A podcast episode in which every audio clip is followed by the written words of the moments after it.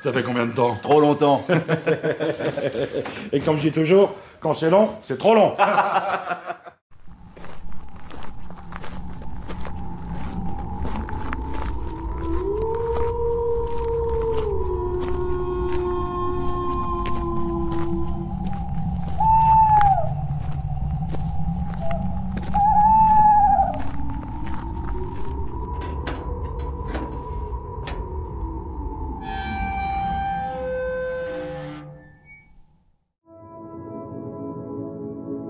Bonjour à toi et bienvenue dans le son de la crypte, le podcast du site de la crypto-série.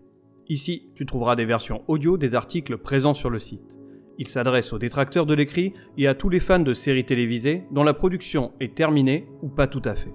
Aujourd'hui, nous allons enfin terminer l'abécédaire des séries qui ont duré trop longtemps. Je te propose donc de partir à la découverte de 6 séries qui auraient mieux fait de s'arrêter plus tôt. Tu peux d'ores et déjà retrouver l'actualité et toutes les infos de la crypte en version écrite sur le site www.cryptosérie.fr et en version audio sur YouTube, Deezer, Spotify et autres plateformes de podcast. Allez, c'est parti pour ce nouvel épisode intitulé L'abécédaire des séries qui ont duré trop longtemps, volet 5 sur 5.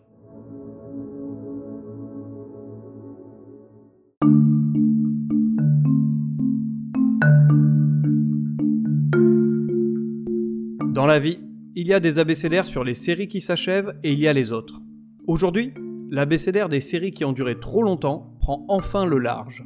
À l'instar des précédents épisodes, tu trouveras ici des séries qui auraient dû s'arrêter plus tôt. Certaines étaient pourtant de bonne facture, d'autres partaient mal dès le départ. Leur point commun, ne pas avoir su s'arrêter à temps. Ainsi, elles nous quittent tardivement en nous laissant un goût rance et amer que l'on préfère oublier au plus vite. Bienvenue dans le dernier volet de l'abécédaire des séries qui ont duré trop longtemps.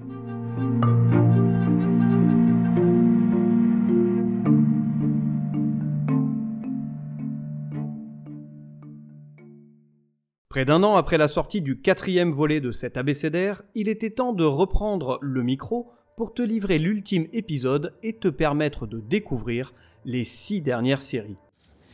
Eh ben c'est pas trop tôt. Dans cette nouvelle liste, il y a plusieurs séries que j'ai grandement appréciées dès les premiers épisodes. Certaines d'entre elles, plus précisément deux, auraient même pu avoir leur place dans un top des meilleures séries de tous les temps. Quelles sont-elles? Patience, mon ami. Pour les inclure dans ce panthéon des meilleures séries, il aurait cependant fallu qu'elles conservent cette qualité qui leur était propre au départ. Alors certains diront que je fais preuve de malhonnêteté, car malgré le fait que certaines fictions aient pu baisser en qualité, il n'en demeure pas moins qu'à leur commencement, elles ont marqué toute une génération. Elles ont révolutionné leur genre, elles ont tout simplement changé le game, comme diraient les jeunes. Ok, boomer. À ces détracteurs, je réponds tout simplement qu'ils n'ont pas tort. Ils ont même raison sur le papier. Pour preuve, la série que je citerai pour la lettre X. Qu'est-ce que c'est que ça Zizette épouse X? Zézette épouse X. Et vous savez pas lire? Allez, avoue que j'ai attisé ta curiosité et que tu as envie de découvrir quelle est cette série. Tu l'as peut-être déjà fait en allant voir un peu plus loin. Résiste. Prouve que tu existes. Comme dirait la grande philosophe du siècle dernier, France Gall. Et ne te laisse pas te tenter. Accompagne-moi, écoute-moi, et laisse-moi te guider dans cet abécédaire. Et j'ai rencontré Skippy. Et depuis, j'ai j'ai découvert une totale liberté, Liberté de cosmique. pensée cosmique vers un nouvel âge réminiscent. Effectivement, la série débutant par un X a apporté sa pierre à l'édifice des fictions télévisuelles. Mais, car tu te doutes bien qu'il y a un mais, cette série, à l'image des autres, a péché à un moment. Encore une fois, la production n'a pas su s'arrêter à temps pour clôturer de la meilleure des manières la dite série. Le schéma se répète inlassablement. Un début excellent avec une idée originale, un scénario prenant, les premières saisons qui s'enchaînent assez bien, et patatras. Boum, big, badaboum, c'est ça dans mon taxi, regarde. Je suis chauffeur de taxi, tiens, c'est moi. Corben Dallas. Corben, tu comprends? Un changement dans le casting, ou parmi les showrunners, ou que sais-je encore, vient frapper la série de plein fouet. La dure réalité intervient. L'appât du gain étant primordial, le renouvellement devient vital. C'est ainsi que les séries perdent de leur superbe, et que l'on entend dans des discussions de comptoir, de couloir, de fumoir, ou en peignoir, des gens dire Tu l'as vu cette série? Elle est au top Ouais, elle est super, mais arrête-toi à la saison 3. Après, euh, ça devient vraiment de la merde. Alors oui, vous, messieurs les producteurs et autres grands pontes du monde des séries télé, arrêtez de gâcher nos séries et sachez nous offrir une œuvre aboutie. Sur ces belles paroles, qui ne serviront à rien, je le sais bien, si ce n'est de t'avoir fait languir avant de découvrir la suite de cet abécédaire, entrons dans le vif du sujet. Suivez-moi les griffons d'or, ne traînez pas, merci. Débutons par la lettre U comme Ugly Betty. Ugly Betty est une série américaine diffusée dans la deuxième partie des années 2000 sur la chaîne ABC. La série est une adaptation de la telenovela colombienne Yo Soy Betty, la Fea. Voici son synopsis. Betty Suarez est une jeune femme pas spécialement jolie et venant d'une famille peu fortunée. Mais Betty est intelligente, elle travaille dur et elle est d'une extrême gentillesse. Elle est embauchée pour devenir l'assistante de Daniel Mead, le rédacteur en chef d'un prestigieux magazine de mode. Deux mondes vont alors se percuter.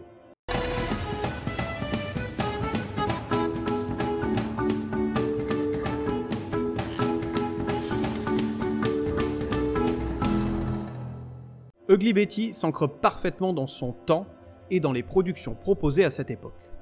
En effet, Desperate Housewives avait débuté seulement deux ans plus tôt, et le parallèle entre les deux séries me paraît évident. Tout d'abord, arrêtons-nous sur la couleur. Le travail sur les décors, les tenues et plus globalement l'univers de la série sont très marqués. Les couleurs sont vives, percutantes et offrent à la série une véritable esthétique. Parce que tu sais, privilégier l'esthétique, c'est une chose, privilégier le fonctionnel, c'est en est une autre. Ensuite, il y a le ton de la série, le genre si tu préfères. Ugly Betty, à l'instar de Desperate, oscille entre le drame et la comédie. Elle s'en sort assez habilement dans ce jeu d'équilibriste, même si parfois elle en fait un peu trop du côté du drame et des mystères. On y reviendra d'ici quelques minutes. Enfin, il a des personnages très typés, à la limite de la caricature. Le playboy, la jolie blonde écervelée, et le gay un peu trop maniéré par exemple. En présentant des protagonistes proches du parodique, Ugly Betty joue sur les clichés. Alors, elle fait la blague et dans l'ensemble ça fonctionne. Mais l'écriture manque néanmoins de finesse. Pour autant, est-ce que c'est ce qu'on lui demande? Non, pas vraiment. La série ne ment pas sur la marchandise et va jusqu'au bout de son délire. Là-dessus, elle est réglo. Bon, à présent, revenons sur ce fameux jeu d'acrobatie auquel s'adonne Ugly Betty, quand elle a un pied à la fois dans le drame et l'autre dans la comédie. Ici, la série d'ABC ne fait pas dans l'originalité et nous offre les sempiternels histoires à base de mystères dans lesquels les scénaristes aiment à nous embarquer. Je pense évidemment à Desperate Housewives et son lot de secrets présents dans Wisteria Lane. Je précise, je ne crache en aucun cas sur la série de Mark Cherry que j'ai dans son ensemble vraiment appréciée, et je pense surtout aux premières saisons. Et comme on le sait tous, Desperate a ainsi inspiré plus d'une série, et je pense à notamment des shows comme Revenge, Pretty Little Liars, How to Get Away with Murder, ou encore Devious Maids. Et Ugly Betty ne déroge pas à la règle de toutes ces séries, et ce n'est finalement pas sur cet axe mystérieux que j'attendais la série. Alors bien sûr, tous ces mystères et nombreux rebondissements permettent de donner un second souffle au show tout en tourmentant le téléspectateur qui a envie de connaître la suite. Et je veux savoir, merde Il reste que c'est parfois un peu poussif. Suivre tout simplement la confrontation des deux mondes entre celui de Betty et l'opulence du groupe Mid, en gros David contre Goliath, aurait été peut-être plus judicieux. Dans ce cas, pas besoin d'aller au-delà d'une ou deux saisons. Pour conclure, Ugly Betty est une série rafraîchissante, assez drôle, avec des personnages certes caricaturaux, mais attachants et sympathiques. Je conseille de voir ou revoir la première saison sans pour autant aller au-delà, sauf si le mystère t'entraîne dans la suite de l'histoire. Mieux vaut que je me consacre à l'étude de l'autre grand mystère de l'univers. Les femmes. En tout cas, sache que la série est actuellement disponible sur la plateforme Disney+. Passons à la lettre suivante, V comme Véronica Mars. Véronica Mars est une série américaine diffusée de 2004 à 2007, tout d'abord sur la chaîne UPN, puis sur The CW. Elle a eu droit à une adaptation cinématographique entièrement financée par les fans en 2014, puis à un revival pour une quatrième et ultime saison en 2020. Voici son synopsis.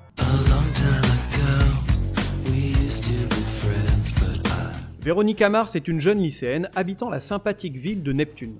Elle vit avec son père Kiss Mars, ancien policier, qui après des mésaventures s'est reconverti en détective privé. Et Véronica a tendance à suivre les traces de ce dernier. La jeune fille est au lycée de Neptune.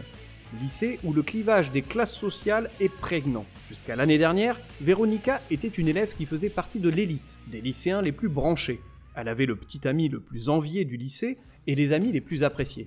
Cependant, suite au meurtre de sa meilleure amie, Lily, tout a basculé et Véronica se retrouve au rang des personnes à éviter. Depuis, elle passe ses journées à mener des enquêtes et à faire des filatures. Son but Découvrir où est sa mère et élucider le crime qui a chamboulé sa vie.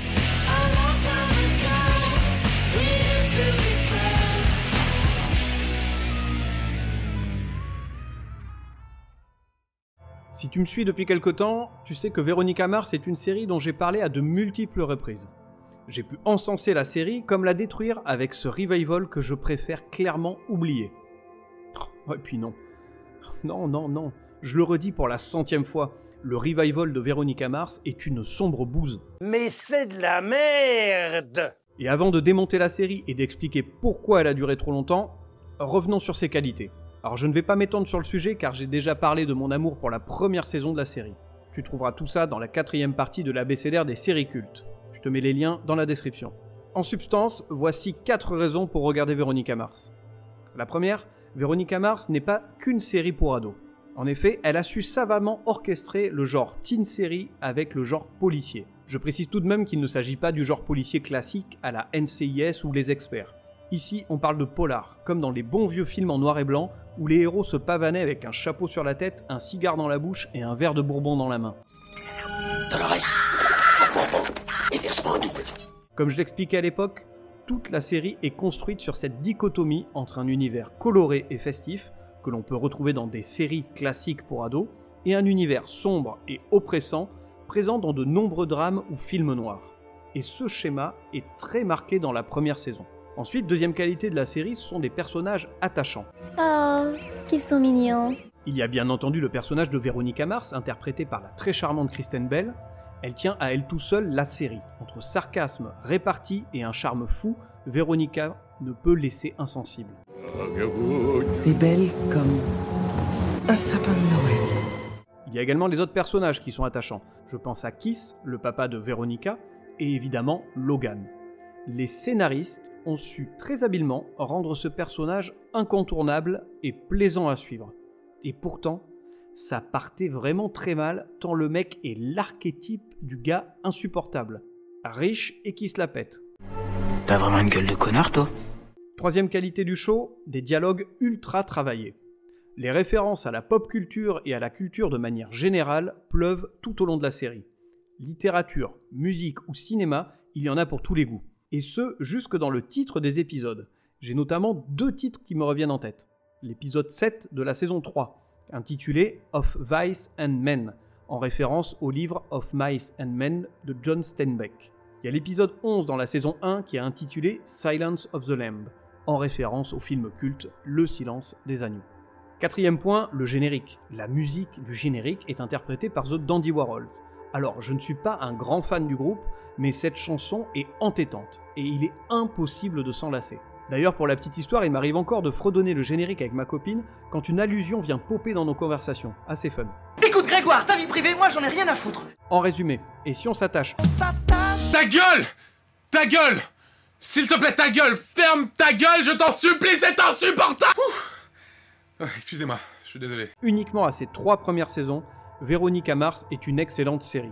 Petit bémol tout de même car les saisons 2 et 3 sont, selon moi, beaucoup plus anecdotiques. Elles restent toutefois sympas à suivre car elles permettent de retrouver les personnages et de renouer avec l'univers de la série, mais en fin de compte, Véronica Mars aurait pu s'achever à la fin de sa première saison. Mais quelle ne fut pas ma surprise quand j'ai appris qu'une saison 4 allait voir le jour. Je te préviens, toi enfoiré. Prochaine surprise, je t'explose. Alors oui, je sais, je ne parle pas du film, mais il est vraiment à l'image des saisons 2 et 3. Il ne mérite pas de s'étendre dessus. J'ai plus envie de cracher mon venin sur la saison 4. Que la fête commence Donc c'est parti pour ce fameux chef-d'œuvre qui a débarqué plus de 10 ans après l'arrêt de la série. Qu'est-ce qui ne va pas dedans? Réponse. Rien. Tout d'abord, il y a le générique. Car en plus de nous offrir une saison de merde, ils ont eu le culot de massacrer la musique des Dandy Warhols. On passe d'une musique à l'époque qui était entraînante, qui te donnait le smile, à un son mou sans aucune saveur. Le tout est agrémenté d'une déformation de la voix avec certainement un autotune ou un truc du genre.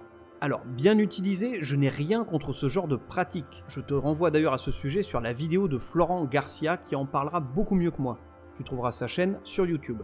Mais alors ici, la modification de la voix gâche la dynamique initiale du générique. De plus, après plus de 10 ans d'absence, la série se devait de revenir principalement pour les premiers fans du nom.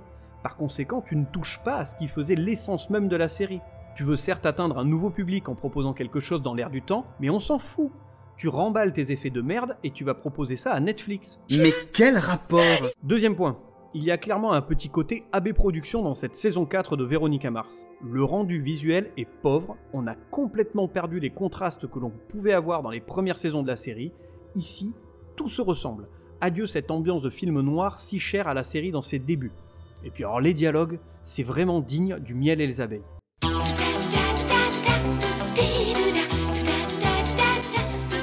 Stop Stop Stop Troisième point, qui fait écho au second, les personnages et les interactions entre eux.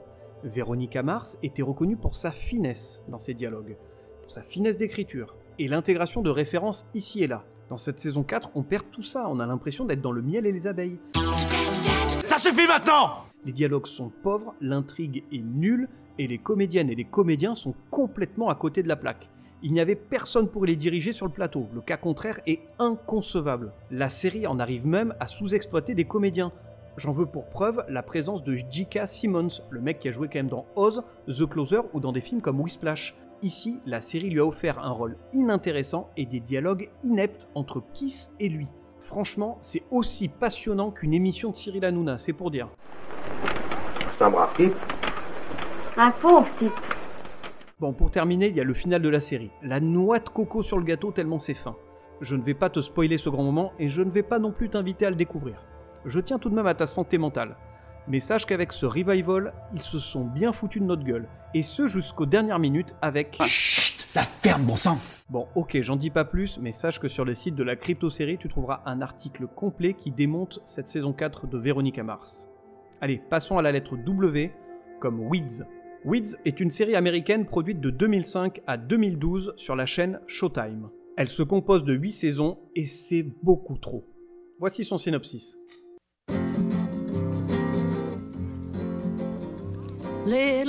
Nancy Botwin, une mère au foyer, vient de perdre son mari. Souhaitant conserver son style de vie et faisant face à des problèmes financiers, elle s'intéresse au trafic de cannabis. Elle découvre alors d'un nouvel œil son voisinage, tout en se retrouvant embarquée dans des affaires qui peuvent s'avérer dangereuses.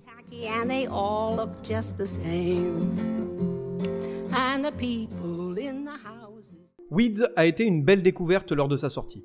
Après Sex and the City, je pense qu'elle était ma première incursion dans le monde des comédies dramatiques au format 25-30 minutes, à l'instar de séries comme Nerd Jackie, Californication, Entourage, Hung, House of Lies, The Big Sea ou encore l'excellente United States of Tara. Durant les deux ou trois premières saisons, on prend un véritable plaisir à suivre Nancy dans son quotidien de dealeuse et dans ses galères. C'est d'ailleurs assez jubilatoire de voir comment elle a eu le don de s'enfoncer à chaque fois un peu plus profondément dans les ennuis. Heureusement, la série ne se cantonne pas à cela et nous offre un florilège d'histoires et de personnages que l'on prend plaisir à suivre. De ce point de vue-là, Weeds devient plus une satire sociale qu'une série sur la drogue. Cette dernière n'est qu'un prétexte pour parler de ce quartier et des gens tous plus loufoques les uns que les autres qui gravitent autour de Nancy. Et la palme revenant à coup sûr à Celia Hodges, incarnée à l'écran par l'excellente Elizabeth Perkins. Mais la suite est bien moins glorieuse. Ça veut dire Ça veut dire que ça sent pas bon. Au fil des saisons, Nancy devient agaçante.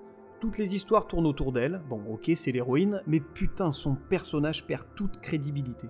Elle n'apprend jamais de ses erreurs, elle est égocentrique, ne sait pas s'occuper de ses enfants, et devient brusquement le personnage le plus détestable de la série. Connasse. Bon, je n'attendais pas non plus un personnage irréprochable, car on sait dès le départ dans quel état d'esprit est Nancy et dans quelle voie elle s'oriente. Il est toutefois regrettable de la subir pendant 8 putains de saisons, chose que je n'ai d'ailleurs pas faite, m'étant arrêté au cours de la saison 5 ou 6 tellement la série me gonflait. Ouais, j'avais un peu peur de vriller en mode groseille si tu vois ce que je veux dire. Tiens, voilà l'autre enclumé. Pour qui elle se prend avec sa tronche de fion? Tu l'as pas raté mon tac-tac Bon, le personnage de Nancy n'était pas non plus le seul problème. Son interprétation en était également un. En effet, Marie-Louise Parker n'était pas mauvaise sous les traits de Nancy. Elle incarne plutôt bien le rôle et arrive à faire passer des émotions. Mais le problème réside dans sa faculté à s'adapter au personnage qu'elle interprète. Et je me suis rendu compte de cela en la découvrant dans la série culte À la Maison Blanche.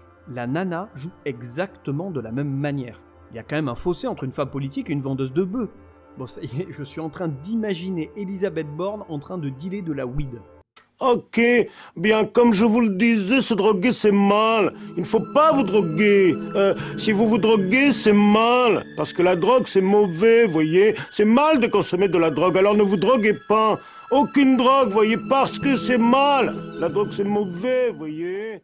En conclusion, Weeds est une bonne série si on se contente des trois premières saisons. Elle peut servir de bonne mise en bouche avant de se diriger vers le mastodonte sériel qu'est Breaking Bad. Oh et puis non, autant directement commencer par la série de Vince Gilligan et ne pas perdre son temps avec Weeds. Veuillez m'excuser, mais j'ai tout juste le temps. Le temps Le temps Qu'est-ce que le temps Allons du côté de la lettre X comme X-Files. X-Files aux frontières du réel est une série culte des années 90. Voici son synopsis. Fox Mulder est un brillant agent du FBI qui a pour passion les événements liés aux extraterrestres depuis que sa sœur a disparu lorsqu'il avait 12 ans. La croyant enlevée par des êtres venus d'ailleurs, il s'évertue à suivre les pistes de toutes sortes d'affaires paranormales et c'est ainsi qu'il trouve les affaires non classées. L'agent Scully, médecin de formation et récemment employé du FBI, est envoyé à ses côtés par ses supérieurs pour vérifier les méthodes de Mulder et les confronter à la science. Elle ne tardera pas à découvrir d'étranges affaires mais tentera pendant longtemps d'y confronter son esprit sceptique. Mulder et Scully découvriront au cours des années qu'un consortium de personnes liées au gouvernement et travaillant dans l'ombre mène une conspiration du silence quant aux événements liés à l'existence de la vie extraterrestre. Ensemble, ils mènent leurs enquêtes pour montrer au grand jour la vérité.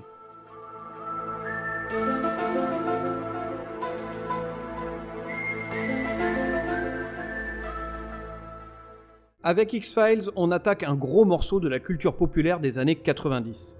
Si tu es vieux comme moi, X-Files fait partie des séries que tu as pu découvrir à l'adolescence. Mais c'est un vieillard sénile Elle a eu un véritable impact sur toute une génération et a été l'un des phénomènes télévisuels les plus importants de la décennie 1990. En effet, elle a bouleversé les codes du genre en combinant habilement des éléments de science-fiction, de fantastique, de suspense et d'horreur, tout en restant une série policière avec des enquêtes pas très classiques. Pour ma part, c'est à travers le genre de l'horreur que X-Files m'a frappé. J'étais à l'époque encore jeune et chétif, Il est puissant Il est puissant La la la la la et je peux te dire que devant certains épisodes, je ne faisais vraiment pas le fier. Encore moins quand notre ami Eugène Tooms débarquait dans les tuyaux des maisons. J'en ai encore des putains de frissons rien que d'en parler. Et de l'imaginer là comme ça ramper dans ma tuyauterie avec ses yeux jaunâtres. Alors, ça fait un peu bizarre de dire dans ma tuyauterie. N'y voit rien de salace, hein, ok? Mais bon, finalement, avec du recul et ses yeux jaunes, là, il paraît évident que ce type avait une cirrhose, non? Certainement un gars du Nord en manque d'alcool. Je peux avoir de bière Tu bois pas tout, gros Oh là là, regarde la tête qu'il a, dit Il ressemble à son père, il est moche, tiens. On a bien essayé de le placer, mais on n'y arrive pas. Les bières Alors Tooms faisait partie de ce bestiaire fabuleux que la série nous a proposé. Ainsi, en présentant des croque-mitaines aussi variés que les extraterrestres, les mutants et autres créatures surnaturelles, X-Files a su éveiller l'imagination de nombreux téléspectateurs. Et personnellement, ce sont ces histoires que je retiens, et pas vraiment celles concernant les conspirations gouvernementales. Ces épisodes que l'on appelle standalone ou loners dans le jargon sont indépendants du reste de l'intrigue, et ne suivent donc pas le fil rouge de la série, à savoir cette histoire de complot. Ils étaient pour la plupart très originaux, parfois sombres et de temps en temps drôles. Et ici, c'est ce qui était appréciable. Il n'y avait pas vraiment besoin de comprendre toute la mythologie du show. Il suffisait simplement de suivre Mulder et Scully dans une nouvelle enquête et de se laisser porter. Et quelques-uns de ces épisodes, dont j'avais déjà parlé dans l'abécédaire des séries cultes, m'ont particulièrement marqué. Je pense à l'épisode 20 de la saison 2 intitulé Faux frères siamois. Humbug en VO. Une véritable plongée dans le monde du freak show. La série fait de la sorte un clin d'œil au film des années 30 Freaks de Todd Browning.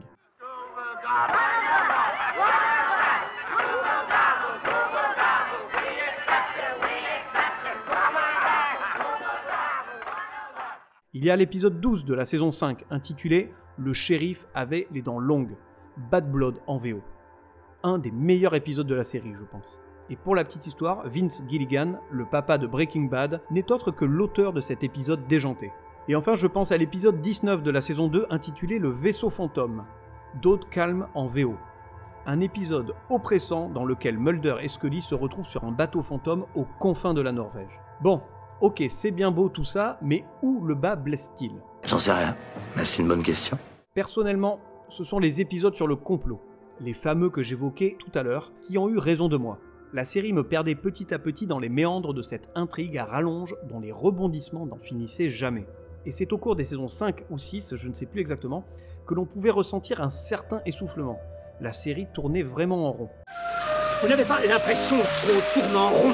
Et oui, mon colonel, tout le monde le voit, qu'on tourne en rond Il y a eu ensuite le départ de David Duchovny à la fin de la saison 8. Mais finalement, ce changement de casting a eu du bon avec l'arrivée de nouveaux noms. John Doggett et Monica Reyes, interprétés respectivement par Robert Patrick et Annabeth Gish. Sans être exceptionnel, cette saison 9 rebattait les cartes et offrait à la série un second souffle. Et puis, quelques années plus tard, il y a eu le revival. Pour ma part, j'ai regardé uniquement la saison 10. Franchement, ce n'était ni bon ni mauvais, euh, juste insignifiant. En gros, la série aurait pu éviter de revenir sur le devant de la scène et ainsi s'achever bien plus tôt. Mais alors quand? Eh bien, certains diront aux alentours de la saison 5, d'autres diront au départ de Mulder, quant à d'autres, ils diront que ce revival était vraiment cool. Bref, un fan, un avis. Le mien est que X-Files a duré trop longtemps. En revanche, la série me laissera un souvenir impérissable de mes dimanches soirs en 1994. Je découvrais alors les premiers épisodes de la série sur M6 et je flippais ma race avec ce générique angoissant.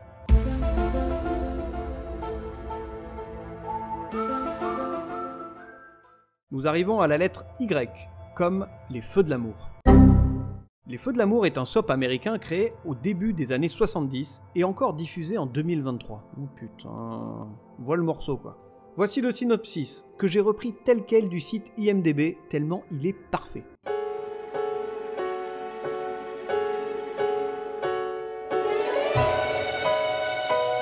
Situé dans la ville de Gênes, il s'agit d'un feuilleton de longue date qui raconte l'histoire de la lutte qui oppose l'entreprise et les clans Abbott et Newman, férus de sexualité.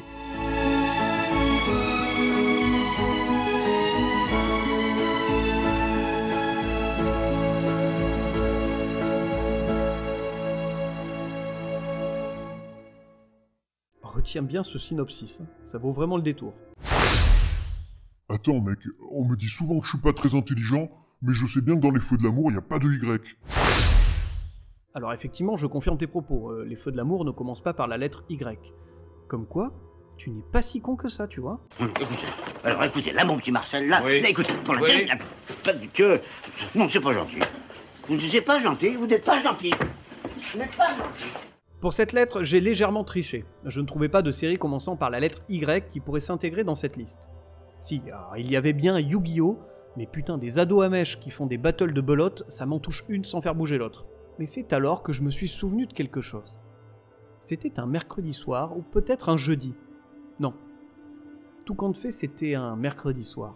Je m'en souviens car ce soir-là, installé devant mon bureau, la main gauche me lissant la barbe et la main droite dans mon slip, euh, non, pardon, me, me tenant ma tisane de camomille, je pensais à ma grand-mère. Vous êtes un malade, vous, hein? Vous êtes un grand malade, hein? Un feuilleton.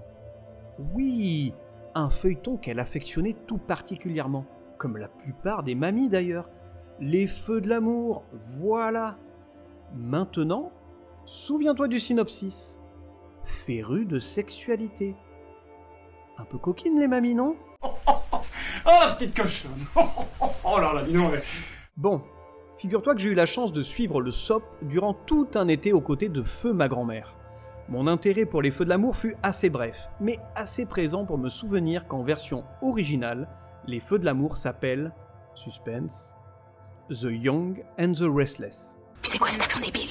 Avec comme sigle pour les intimes du feuilleton Y et R. Bingo, voici la série qui s'intègre parfaitement dans mon abécédaire à la lettre Y. Bingo C'est comme ça qu'on dit c'est un bingo? On dit juste bingo. Bingo Est-ce qu'on s'amuse? Donc on y est, Les Feux de l'amour est dans cette liste. Qu'ai-je à raconter sur la série? Franchement, pas grand-chose.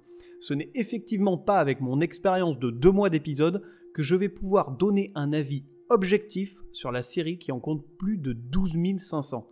Oui, j'ai bien dit 12 500 épisodes. Alors faisons un simple calcul. Écoute, c'est incroyable. Insensé, vraiment, assieds-toi. Tu vas voir, écoute. Disons qu'à raison de 5 épisodes par semaine sur environ 8 semaines de vacances, juillet et août, j'ai regardé environ 40 épisodes. Si on rapporte ce chiffre aux 12 500 épisodes affichés sur la fiche Wikipédia de la série, cela fait un total de 0,32%. Avec 40 épisodes, ce qui équivaut à approximativement deux putains de saisons d'une série de network, je suis loin d'avoir vu ne serait-ce qu'un pour cent de cette putain de série de merde. Ouais, et alors? Ok, je, je me détends, mais difficile d'être impartial face à un tel résultat. Pourtant, je le clame haut et fort. Il est grand temps d'en finir avec cette bouse. Je sais bien que la retraite va encore être décalée, mais quand je l'atteindrai, vers mes 70 piges très certainement, j'aimerais pouvoir regarder autre chose. Je ne sais pas moi, la 30e saison d'élite? Petit tacle au passage, Netflix, tu nous fais chier à renouveler toujours les mêmes merdes et à annuler des séries qui avaient du potentiel. Ouais, je suis comme ça, je balance. Moi, j'ai peur de rien. Bon, tout ça pour dire que Les Feux de l'amour a complètement sa place dans cet abécédaire. La série fêtera ses 50 ans cette année, en 2023. Ça devrait clairement suffire à asseoir mes propos. Nous y sommes, la voilà, la dernière lettre, Z comme Zoro. Tiens, la boucle est bouclée. J'avais terminé l'abécédaire des séries cultes avec Zoro. Putain, comme quoi, le talent. Bravo C'est excellent. Vous avez un grand talent. Donc, Zoro est une série d'aventures développée dans les années 50. Voici son synopsis. Un cavalier qui surgit lors de la nuit. Don Diego de la Vega est un jeune noble bien décidé à lutter contre les abus et la corruption. Sous le masque de Zoro, il fait régner la loi, l'ordre et la justice pour défendre la veuve et l'orphelin.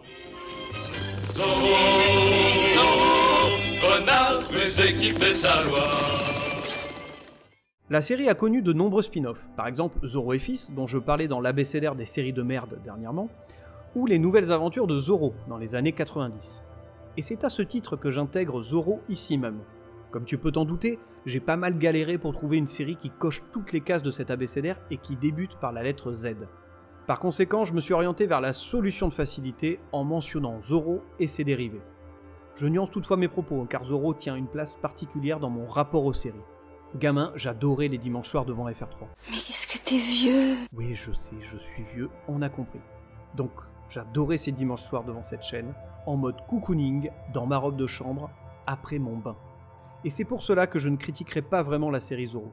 Elle est une série doudou. Oh, mignon Je te demande donc d'être indulgent avec moi pour cette dernière lettre que je ne vais pas détailler, d'autant plus qu'entre nous, cet abécédaire, à l'instar des séries présentes ici, a duré trop longtemps.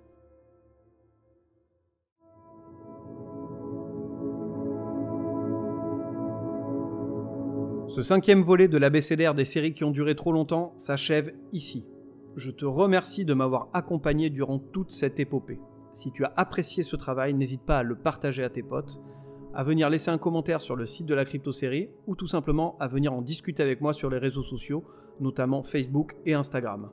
Tu peux aussi retrouver tous les épisodes du son de la crypte sur toutes les plateformes de podcast, ainsi que sur la chaîne YouTube de la crypto-série. Je te donne rendez-vous rapidement pour le prochain épisode. D'ici là, profite de la vie, ne regarde pas des séries qui durent depuis trop longtemps, et bisous